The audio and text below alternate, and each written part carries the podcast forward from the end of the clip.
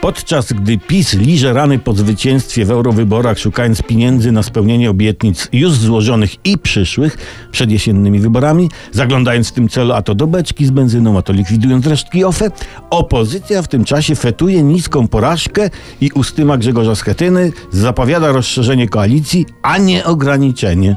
Fascynująco będzie wyglądało układanie programu jeszcze szerszej koalicji. Ileż sprzecznych interesów trzeba będzie połączyć, jeśli w koalicji zostanie PSL, a wejdzie do niej na przykład wiosna i przyciągnąć y, tym samym szeroki elektorat dużych miast i jednocześnie powiatów.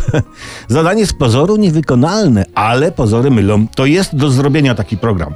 Na przykład, jak pogodzić prowadzenie związków partnerskich, co postuluje tęczowo-ekologiczna lewa strona koalicji, z PSL-em walczącym o konserwatywną wieś. Można, kochani. W programie będzie tak. Związki partnerskie tak, ale nie na wsi, tylko w dużych miastach i nieoficjalnie.